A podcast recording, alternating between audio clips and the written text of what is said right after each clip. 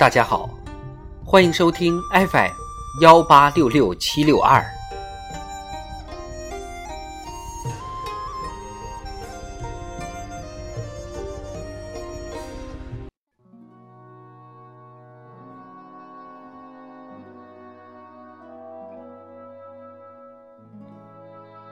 瓦尔登湖经济学七。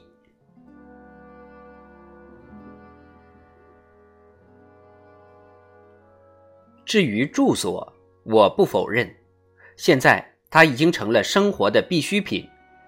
尽管很多实例表明，即便在比这儿还要冷的国度，也有很多人长期没有住房，照样生存。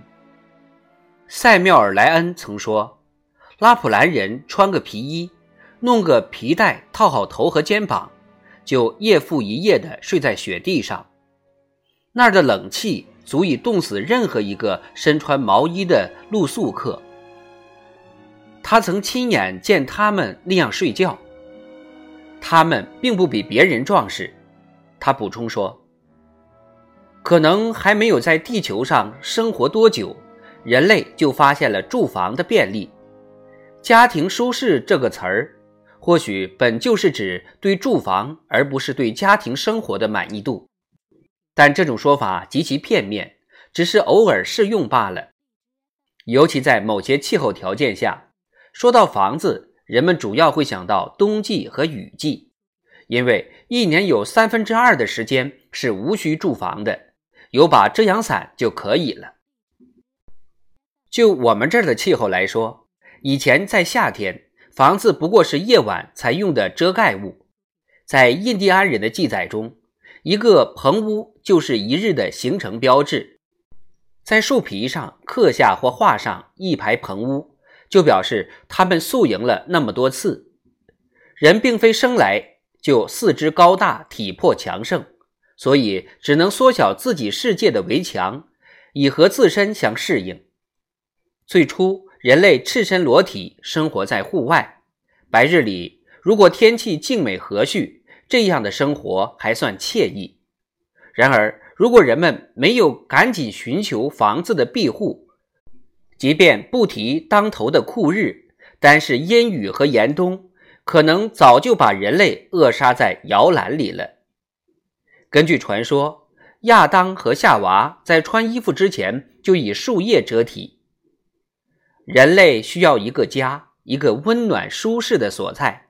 先要满足身体上的温暖，其次还有感情上的温暖。我们不妨想象，当人类尚在幼年，有人胆魄过人，爬进了岩洞寻求遮蔽。在某种程度上，每个孩子都重启着这段历史。他们喜欢待在户外，哪怕天气阴冷潮湿。他们玩过家家，骑竹马。完全出于本能，谁没有年幼时兴致盎然地探看倾斜的岩石或靠近岩洞的记忆呢？这就是我们最古老的原始祖先那份渴望自然的情节在我们身上的遗存。从天然岩洞出发，我们走进了房舍，先后以棕榈树叶、树皮、树枝、编织拉伸的亚麻。青草、干草、木板、原石及石头、砖瓦为顶，最终我们忘记了旷野之上的生活。我们的生活家居化的程度超过了我们的设想。从壁炉到旷野，相距委实遥远。如果在更多的日夜，我们与天体之间毫无屏障；如果诗人不是一味的在檐下吟唱。如果圣者也不是如此久的居住在室内，也许我们的生活会更美好。毕竟，鸟儿不会在洞穴里鸣唱，正如鸽子不会珍爱它们在鸽笼内的清纯。不过，如果一个人要设计建造一座宅院，就有必要学些北方佬的精明。以免最终发现自己建了座劳教所，或者毫无线索的迷宫、博物馆、救济院、监狱，甚至豪华的陵墓。先要考虑一下，真正必要的那点儿栖居面积究竟该有多大。我曾在镇上见到来自佩诺布斯科特河的印第安人，他们住在薄薄的棉帐篷里，帐篷四周的积雪差不多有一英尺那么厚。我想，如果雪再下的厚点，恰好挡住了寒风，他们肯定高兴。以前对一个问题，我比现在还要忧心，那就是怎样才能既诚实的生活，又拥有。正当追求的自由，现在很不幸，我反倒变得有些麻木了。正是在那段时间，我总能在铁路边看见一只大箱子，有六英尺长，三英尺宽。到了晚上，工人们就把工具锁在里面。我因此想到，每一个被生活促逼着的人，都可能买一个这样的箱子。花费不过一美元，在上面钻几个孔，让空气流通，在雨天或夜晚钻进去，放下盖子，他就获得了自由，爱他所爱，灵魂无拘。这种方式看起来并非急躁，也不会遭人鄙视。你想做到多晚就做多晚，你不论何时起床外出。都不会有地主或房主催逼房租，有很多人被房租烦透了，而那其实不过是一个更大、更奢华的箱子罢了。如果他们住进这样的箱子，也绝不会受冻而死。我可绝不是在开玩笑。简朴生活是门科学，允许轻慢，却不能被去除。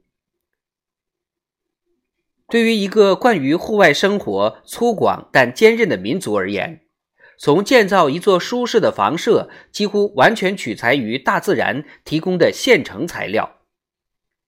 马萨诸塞殖民地的印第安人事务主管古金在1674年写道：“他们最好的房子用树皮为盖，整洁密实而又温暖。在树干枝叶充沛的季节。”趁树皮还绿，他们把树皮剥下，用厚重的木头压成大片。稍微差一些的房屋盖着苇草席子，还算严密暖和，但不如前一种好。我曾经见过一些盖毯，有六十或一百英尺长，三十英尺宽。我常在他们的棚屋寄宿，里面很温暖，不逊于最好的英式住宅。他还写道：“这些房子里面装饰有地毯和挂毯，绣着精美的花纹，还有各式器具。印第安人已经进化到能调控风向，办法是将一条毯子悬在房顶上的一个洞里，再用一根绳子抽拉。这种住处在初建的时候最多花费一到两天，之后几个小时内就能拆装。”这种房屋每家都有，或者至少有个隔间。